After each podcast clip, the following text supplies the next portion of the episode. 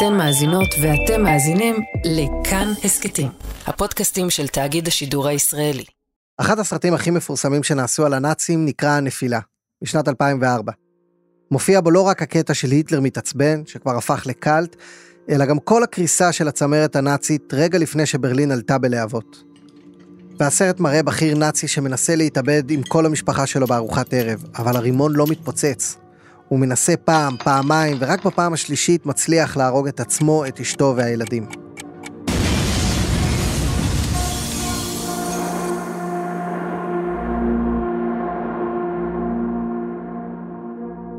לאיש הזה קוראים ארנסט גרביץ, והיו לו סיבות טובות להתאבד. גרביץ היה הרופא הבכיר ביותר בהיררכיה הנאצית. הוא אישר את כל הניסויים שהנאצים עשו בבני אדם, ביהודים, בצוענים, בהומואים.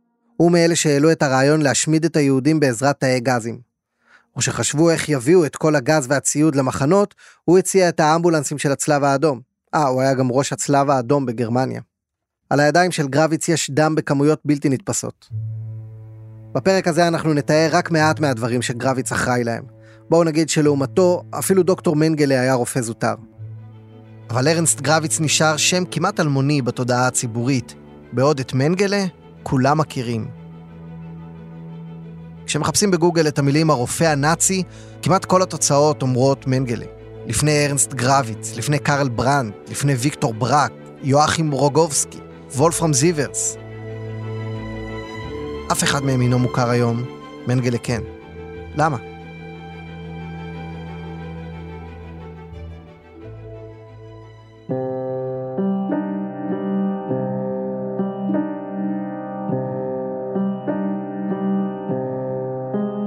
שלום, אתם מאזינים ללך תזכור, אני עקיבא נוביק. אנחנו מספרים כאן על השואה שאחרי כניעת הנאצים ושחרור המחנות, על איך השואה שינתה את החברה הישראלית וגם את העולם. בפרק הזה, שיהיה לא קל להאזנה ויכלול תיאורים גרפיים, ננסה להבין איך הרפואה הנאצית הייתה אחראית לפשעים נגד האנושות, אבל בדיעבד גם תרמה בעקיפין לאנושות. ולמה מכל הרופאים הנאצים, דווקא מנגלה הפך לסמל הרוע, לפרזנטור שלו.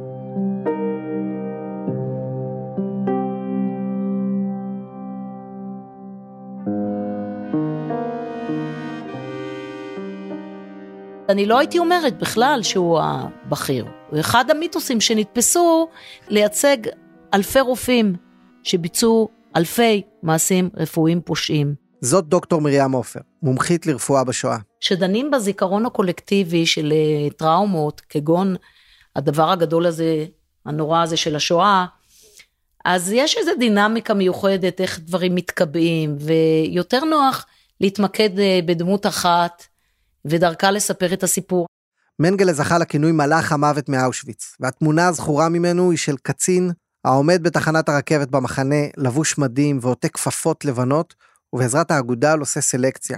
מי לתאי הגזים ומי לעבודות פרח. האמת היא שהוא לא היה אמור להפך לכזה סמל.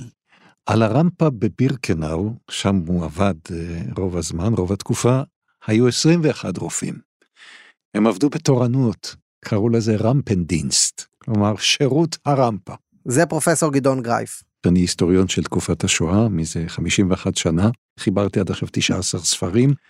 אני חושב שאני מכיר את אושוויץ יותר טוב מאשר את עירי תל אביב. אני חושב שחלק מאותם 21 רופאים שעמדו שם על הרמפה ומינו כל אחד בסגנונו, אחד עם האצבע, אחד עם הראש, אחד uh, על ידי הוראות בעל פה, לא היו פחות מרושעים ממנו.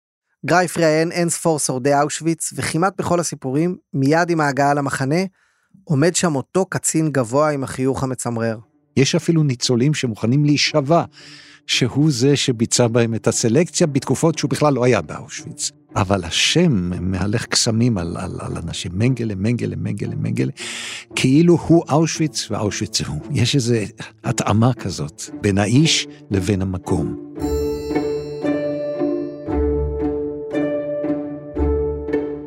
יוזף מנגלה נולד ב-1911 בחבל בוואריה שבדרום גרמניה. מגיל צעיר הוא התחיל להתקרב לאידיאולוגיה הנאצית ועשה שני תוארי דוקטור, באנתרופולוגיה וברפואה. מנגלה היה רופא שהתעניין כבר מתחילת הקריירה שלו בכל מיני דברים שעניינו את המשטר הנציונל סוציאליסטי, זאת אומרת, אה, תואר הגזע, אה, השבחת הגזע, כלומר, איך ליצור יותר תאומים, איך לייצר אדם בריא יותר וגרמני יותר, ואיך לשמור על הגזע מהתערבבות עם עמים נחותים כמו יהודים או צוענים. המחקרים של מנגלה נכנסו להקפאה כשפרצה מלחמת העולם השנייה.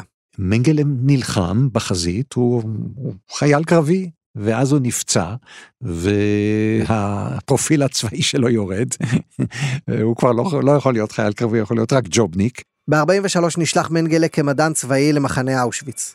ושם הוא מוצא כר פורה למחקרים שלו. כי כשמגיעים אלפי אנשים, אלפי יהודים במשלוחים, הוא יכול סטטיסטית למצוא תאומים, הוא יכול למצוא סטטיסטית בעלי מוגבלויות, אה, חולאים גנטיים. אלה הדברים שהוא מחפש, את הדברים הביזאריים, הלא שגרתיים.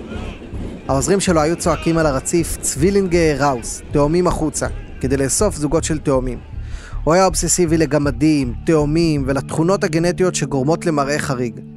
הוא שיכן אותם במבנה נפרד, ליד חדרי הניסויים שלו, ושם התעלל בהם. הוא היה כורת להם איברים או מזריק להם חומרים שונים לגוף. כדי להשיג תוצאות רפואיות הוא, הוא מורה או מצווה לרצוח פציינטים מסוימים. זו פעם ראשונה בהיסטוריה האנושית שהרופא במודע רוצח את הפציינטים שלו כדי להתקדם בקריירה הרפואית.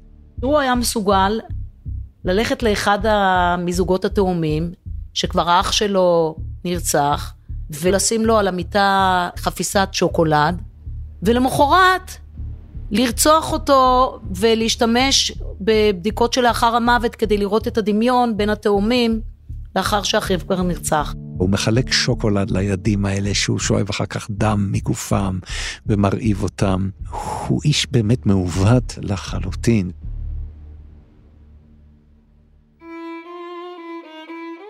אפרים היה לו קול יפה. לצי שר כמו כד חרס מצוי. מה עשה מנגלה? יום אחד לקח את שניהם, פתח את ה voice box של הילדים. מחקר משווה. למה תאום A יודע לשיר, תאום B לא יודע לשיר. לצי לא שרד. אפרים חי איתנו היום. זאת עדותו של קלמן ברון מבלוק התאומים. לקחו אותנו למעבדותיו של מנגלה בביתן עשר. לאחי היה קול יפה לזמרה, ואני לא יכולתי לשיר, היה לי קול צרוד. הזריקו לנו לשורש הצוואר איזה חומר מסוים שלאחר המלחמה התברר שאלה היו תאי סרטן. מנגלה היה יושב בצד והיה עורך רישומים. זה אפרים רייכנברג, שעבר גם הוא התעללות דומה. בבוקר הגיע מנגלה, בדק את הילדה, והוא נתן פתאום הוראה שיקשרו לי את השדיים, שאסור לי להחניק את הילדה. הרעיב אותה, והקול נסע יותר ויותר דק. רות אליעז הגיעה לאושוויץ כשהיא בהיריון מתקדם. היא ילדה שם בת, ואז נלקחה למחקר אחר. פתאום מופיעה אישה, והתבהר שזאת רופאה, ואומרת, הבאתי לך משהו, ותתני אצל הילדה שלך, זה מזרק. אני אימתתי את הילדה שלי. עם, עם, עם חיוך, אני זוכרת אותו, וגם כל הזמן עם כפפות לבנות, ועם מסטיק וכפפות לבנות, זה היה הסימבול שלו. זאת אולגה גרוסמן. גם היא, כמו כל היהודים שפגשו אותו, זוכרים את קור הרוח המקפיא, את האכזריות שמאחורי החיוך, וגם את המעמד הנדיר שלו בסגל של המחנה. מנגלה לא היה הסגן של אלוהים בבירקנאו. האלוהים היה הסגן של מנגלה בבירקנאו. ולך תסביר את זה לאנשים.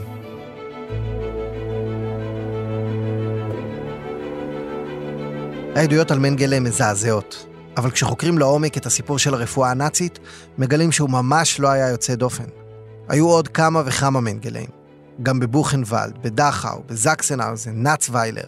המעבדה הזאת של השואה הייתה מעבדה האנושית הגדולה ביותר שהתרחשה באנושות, וגם בתחום הרפואה. היו במחנות כמה סוגים של ניסויים. חלק מהמדענים חקרו את הגנטיקה בניסיון להוכיח שהנאצים צודקים, או כדי ליצור עם נורדי בהיר שיער ובהיר עיניים, מנגלה שייך לסוג הזה.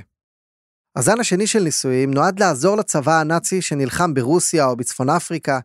המדענים גרמו לקורבנות שלהם שלל פציעות או מחלות כדי לחקור את הנזק שלהן לגוף. מדענים אחרים הביאו אסירים למצבים קשים פיזית כדי לבדוק אם יש דרך לחלץ חייל שייקלע עליהם. הניסויים בקור, שבהם הכניסו את האסירים לתנאי אה, קיפאון כמעט בתוך קור, ואחר כך לנסות לראות איך להשיב אותם חזרה לחיים, על המעבר הקיצוני הזה בין הקור לבין התנאים ש...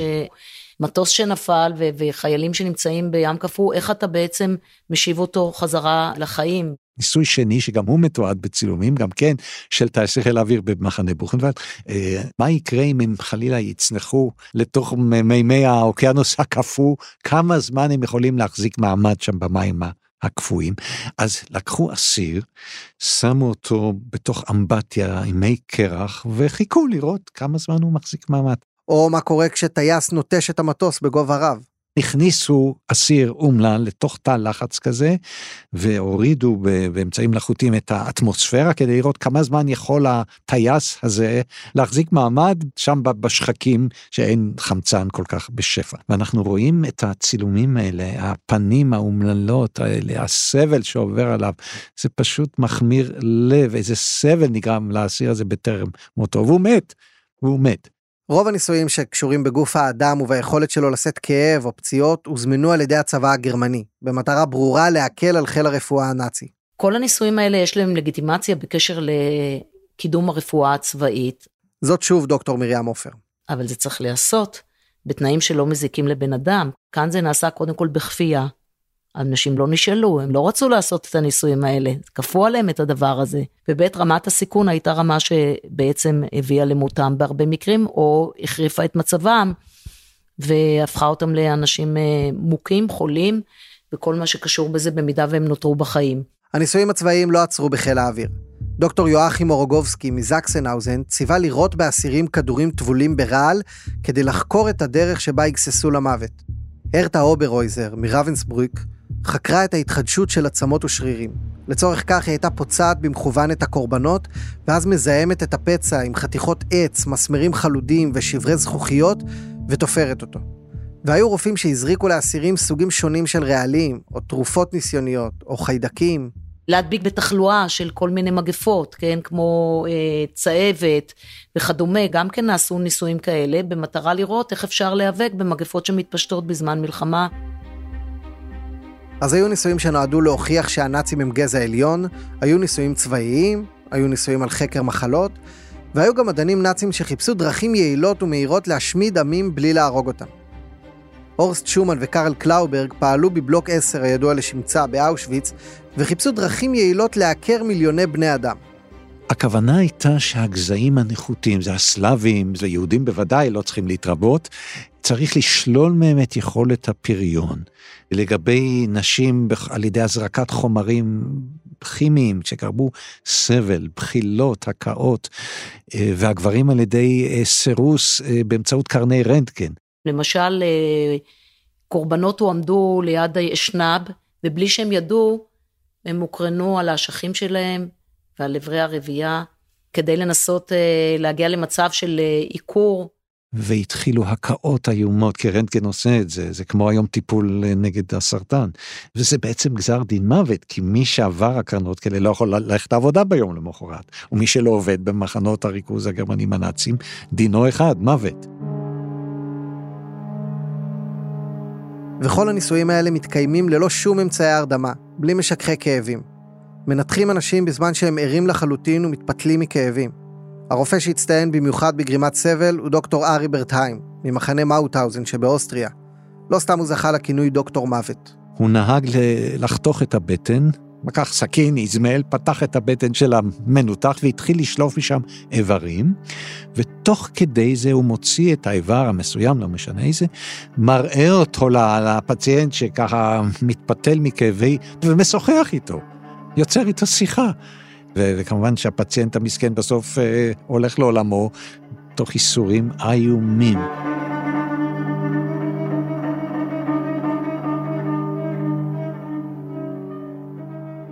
חלק מהניסויים והטיפולים האלה היו מונעים מסדיזם טהור ולא השיגו דבר. אבל היו חלק מהמקרים שכן.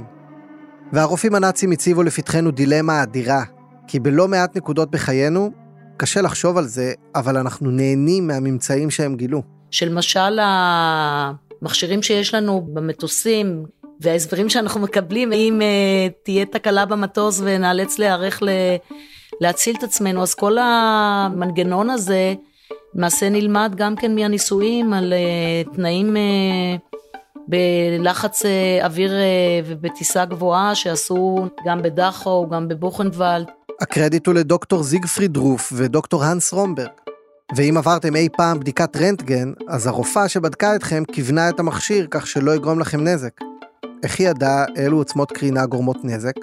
בין היתר כי קלאוברג ושומן בדקו את זה על בני אדם. וכך גם בתחום של ריפוי כוויות. כי הם גרמו באופן זדוני, מלאכותי כוויות, ופיתחו כל מיני משחות שייתכן שעוזרות. וגם בדיקת קולפוסקופיה שלא מעט נשים בעולם עוברות. לאבחן אה, גילוי מוקדם של התפתחות סרטן הרחם. זה מכשיר שפותח גם על ידי רופאים שהיו מעורבים בניסויים באושוויץ למשל. או רופאים מנתחים ברחבי העולם. בעצם עד היום, במקרים אה, שנדרשים אה, לביצוע ניתוחים מורכבים, משתמשים לפעמים גם באטלס פרנקוף, שחלק מהאיורים שלו משולבים בו על בסיס דגימות של קורבנות הנאציזם. והדבר הזה הוכח שהציירים גם חתמו את חתימתם כחברי אס אס או צלב קרס. אדוארד פרנקופף היה דיקן הפקולטה לרפואה באוניברסיטת וינה. הוא קיבל משלוחי גופות ממחנות ההשמדה, והציירים שלו ציירו בעזרתן את האטלס. והרבה מהרופאים שלנו בישראל למדו אנטומיה באמצעות האטלס הזה של פרנקוף. זה אטלס מאוד מאוד מוצלח, שכנראה עם כל המחשוב וכל הדברים עדיין נזקקים לאטלס הזה בניתוחים מסוימים. אחד מרבני יהדות ארצות הברית, רב בשם יוסף פולק, חיבר לימים פסק הלכה בנוגע לאטלס הזה. הוא דן בשאלה האם מותר להשתמש בו כדי להציל חיים, ופסק שאפשר. יש דיון מאוד גדול, אתי, כן, אם מותר להשתמש בממצאים שהושגו בתקופה הנאצית. וזה מסוג הדיונים שכולם צודקים בהם. אני אישית דוגלת בכך שכל דבר שהוא מציל חיים, גם אם הוא הושג בדרכים שליליות, אז uh, בקונטקסט של ניסיון להצלת חיים והכול, לא צריך uh, להתחשבן עם הדבר הזה. אני הייתי גונז את כל הדברים האלה, הייתי זורק אותם, הייתי שורף אותם, כי הם הושגו בצורה לא אנושית. יש פה סתירה מובנית. אתה לא יכול להשתמש במשהו שמקדם רפואה באמצעים שהרגו את הפציינט שלך, אתה לא יכול. זה לא עומד במבחן המוסר. ומרגע שמלחמת העולם השנייה הסתיימה, העולם החל לחשוב כיצד למנוע מתרחיש כזה להתממש שוב. למעשה חיברו את אה, קוד נירנברג, שהוא קוד אתי לביצוע ניסויים בבני אדם, ועשרת הכללים שמופיעים שם, כשהסכמה מדעת היא הדבר הבסיסי הראשון שלה, זה למעשה התשתית לקודים הביו-אתיים שמשמשים עד היום הזה את uh, העולם הרפואי שכולנו נזקקים לו. בשנות ה-60 ניסחו את אמנת הלסינקי על בסיס קוד נירנברג, והתחום הזה עדיין מבעבע. מתחילת המאה הנוכחית מתקיים בכל שנה בנהריה כנס בנושא רפואה בשואה. גם על הרופאים היהודים שרשמו פרק מפואר בגטאות, וגם מצד שני על הרופאים הנאצים. לפני שנה הוקמה ועדה בינלאומית על ידי אה, עיתון הלנסט, עיתון רפואי מקצועי, ועורך העיתון, ריכרד הורטון, החליט להקים ועדה שתדון בתקופת הרפואה בשואה ובמסקנות לימינו ובכתיבת אה, למעשה דוח שיפרט את עיקרי הממצאים של המחקר העדכני ויבנה תוכנית ללימודי רפואה לכל הפקולטות לרפואה בעולם. צוות עולמי של מומחים וחוקרים בונים קורס אקדמי על רפואה בשואה. אחת מהם היא דוקטור מרים עופר. כתיבת הקורס מסתיימת ממש בימים אלו, יום השואה 2022. הוא מופץ בעולם בעזרת הצהרה שנחתמה בישראל, ועליה חתמו מדענים מכל רחבי העולם. ההצהרה נקראת הצהרת הגליל, וההצהרה למעשה אה, מסכמת בקצרה את פשעי הרפואה הנאצית על כל היבטיה, וקוראת לכל הפקולטות בעולם להכיל קורס במסגרת הכשרת הרופאים קורס חובה, כחלק בלתי נפרד מתוכנית הלימודים שלהם להכשרת הרופאים.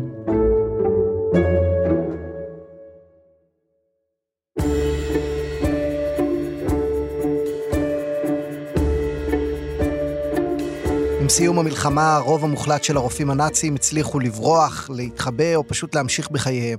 היו גם כאלה שהתאבדו, כמו הרופא הראשי של האס-אס, ארנסט גרביץ, מתחילת הפרק, ורק מעטים הועמדו לדין. guilty or not guilty. Nicht schuldig.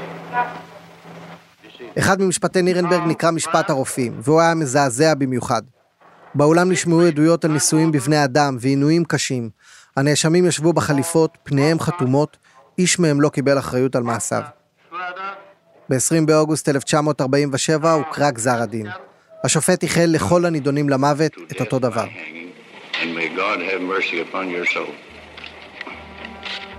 שאלוהים ירחם על נשמתך.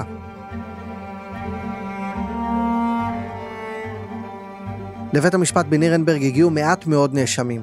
המטרה המוצהרת של בעלות הברית הייתה להעניש רק את הפושעים הכי בכירים ולהעניק מעין חנינה לשאר הנאצים. לכן עמדו למשפט 20 רופאים בלבד. וזה נתן את הרושם שכביכול מיצינו את הטיפול בנושא הפושעים והפשעים הרפואיים שנעשו בתקופה הנאצית, והנורא מכל, שחלק גדול, קרוב ל-50% מהרופאים, אנחנו מדברים על כ-80 אלף רופאים שהיו בגרמניה באותה תקופה, אז אני מדברת על כ-40 אלף רופאים שלקחו חלק, קודם כל התפקדו למפלגה הנאצית. והרופאים האלה היו חלק מהזמן רופאים נאציים, ובשאר הזמן רופאים רגילים. רוב הרופאים המשיכו לעבוד, או ניסו לפחות לעבוד, כאילו, אתה יודע, והכל מיום ליום. כלומר, עד יום רביעי עבד בבלוק 10 באושוויץ, וביום חמישי הוא כבר הולך לקליניקה בפרנקפורט, ורובם לא הסתבכו עם החוק בכלל. וביום שהמלחמה נגמרה, אותם נאצים פשוט המשיכו בחיים הרגילים שלהם. שוטרים התגייסו למשטרה החדשה, חיילים לצבא החדש, פקידים התקבלו לעבודה בממשל החדש, וגם רופאים המשיכו לעבוד כרופאים. בואו ניקח את ארגון הרופאים הגרמני שפעל בגרמניה המערבית אחרי המלחמה. ארבעה שעמדו בראש הארגון הרפואי בגרמניה שלאחר המלחמה היו רופאים ששירתו באס-אס והיה להם עבר נאצי. הם הרהיבו עוז אפילו לעשות כזה דבר, שכאשר אה, נערכות בחירות לארגון הרפואי העולמי, הם הציעו את אה, פרופסור סברינג לעמוד בראש ארגון הבריאות העולמי, והוא היה מעורב בפשיעה הנאצית. לולא התערבות של האמריקאים והישראלים, לא היה נעצר התהליך הזה. תתאר לך, אני מדברת איתך בשנות התשעים, בראשית שנות התשעים.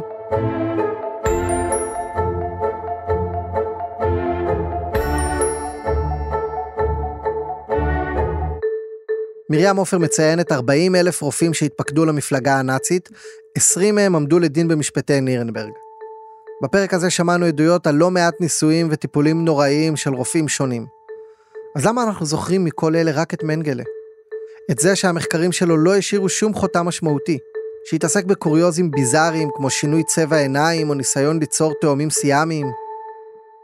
בשביל זה אנחנו חוזרים לבריחה של מנגלה. כשהצבא האדום שחרר את אושוויץ, מנגלה כבר לא היה שם. בינואר 45 הוא כבר סוגר את הבסטה כמו שאומרים ומבריח החוצה את אה, הפרוטוקולים והוא מסתלק פשוט. ב-20 ביוני 1949 עלה מנגלה על סיפון האונייה נורת קינג שהפליגה מאיטליה לארגנטינה. בכיס שלו הייתה תעודה של הצלב האדום הבינלאומי עם השם הלמוט גרגור. מנגלה הגיע לארגנטינה שהייתה באותם ימים גן עדן לפושעים נאצים נמלטים. זאת אומרת, האנשים האלה אה, חיים חיים שלווים, לא רק זה, הוא גם נוסע ב-59 לחופשת סקי בשוויץ כדי לפגוש את בנו רולף. העיתון בונטה הגרמני פרסם אז ראיון איתו, וגם תמונות שלו מבצע סקי עם בנו בשוויץ, ואחר כך הוא חזר למקום המסתור. הוא לא חי במחבוא, אלא בזהות בדויה. כלומר, חיים רגילים, אבל עם תעודת זהות אחרת וכללי זהירות. בשלב מסוים הוא אפילו עובד באיזה מפעל תחת שמו האמיתי. ואפילו מנפיק מתישהו תעודת זהות ארגנטינית עם השם יוזף מנגלה. ועוברות כמה שנים עד שהוא מתחיל לעלות על הכוונת של המוסד הישראלי. על רקע התהודה האדירה שעוררה החטיפה של אייכמן והמשפט בירושלים בעקבותיו, אז החליטו להרכיב רשימה של נאצים מבוקשים, שצריך להמשיך לחפש אותם. זה הפרשן והסופר הביטחוני יוסי מלמן.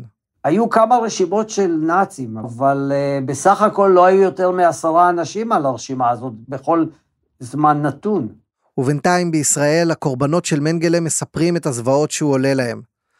וכשחושבים על זה, אין כמעט נאצים שהשאירו בחיים כל כך הרבה קורבנות. כשיש קורבנות חיים, הם מספרים ואולי גם מעצימים את האגדה הזאת המפוקפקת על, על מנגלה, ו, ותורמים לה עוד רובד ועוד רובד עד שהוא באמת הופך להיות בלון גדול, אה, נפוח. כשאתה מבוקש ומחפשים אחריך, ורוצים להביא אותך לדין, להעמיד אותך לדין, ולא מצליחים, אז זה מעצים את המעמד שלך בעיני הרודפים.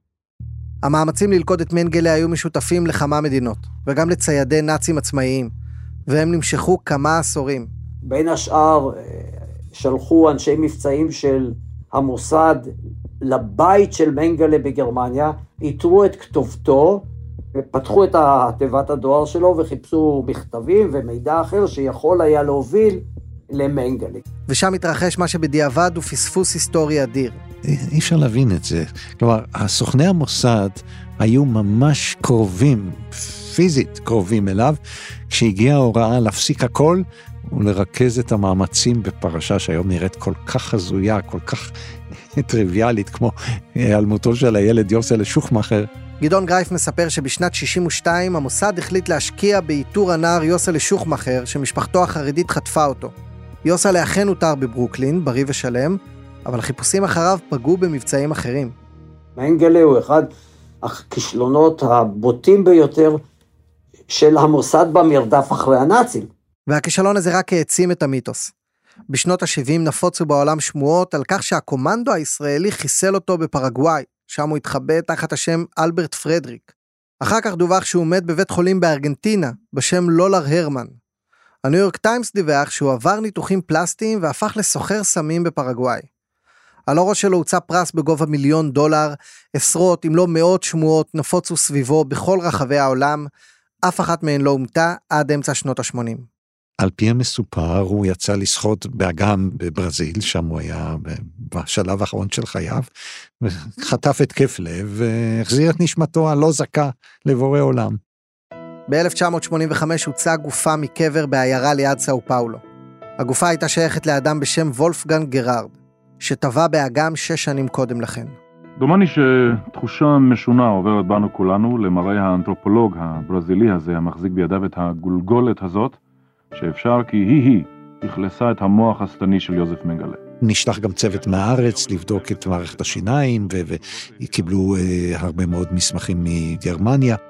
כן, זה הוא. זאת גופתו של מלאך המוות מאושוויץ. תיק מנגלה נסגר.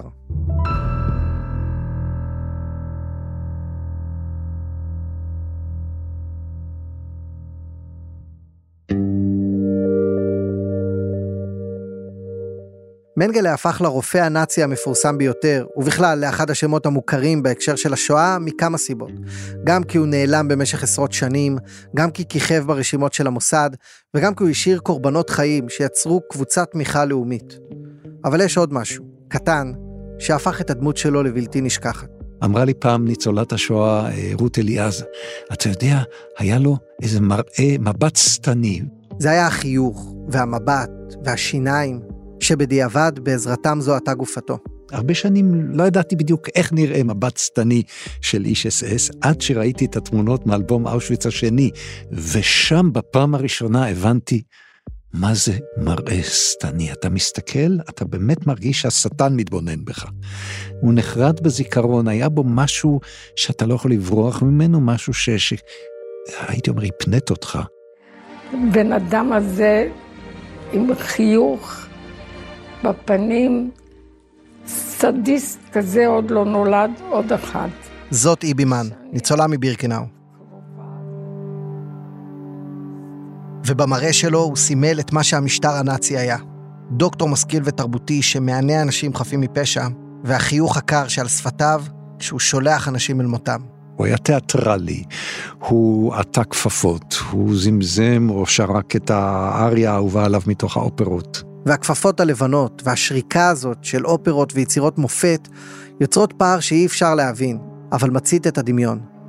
והמבט שלו היה כנראה כל כך מהפנט, עד שגם אחרי 80 שנים אנחנו לא מצליחים לשכוח אותו. מה שקרה באירופה בשש השנים האלה היה כל כך מזעזע, כל כך בלתי ניתן לעיכול, כל כך בלתי נתפס, שרק טבעי שדמותו של מלאך מוות בחלוק של רופא תהפוך לפנים ולסמל של התקופה ההיא. שמו הפך להיות כבר שם נרדף לכל הרשעות הגרמנית, רשעות הרופאים הגרמנים, והם היו מרושעים. אתה באמת מרגיש שהשטן מתבונן בך.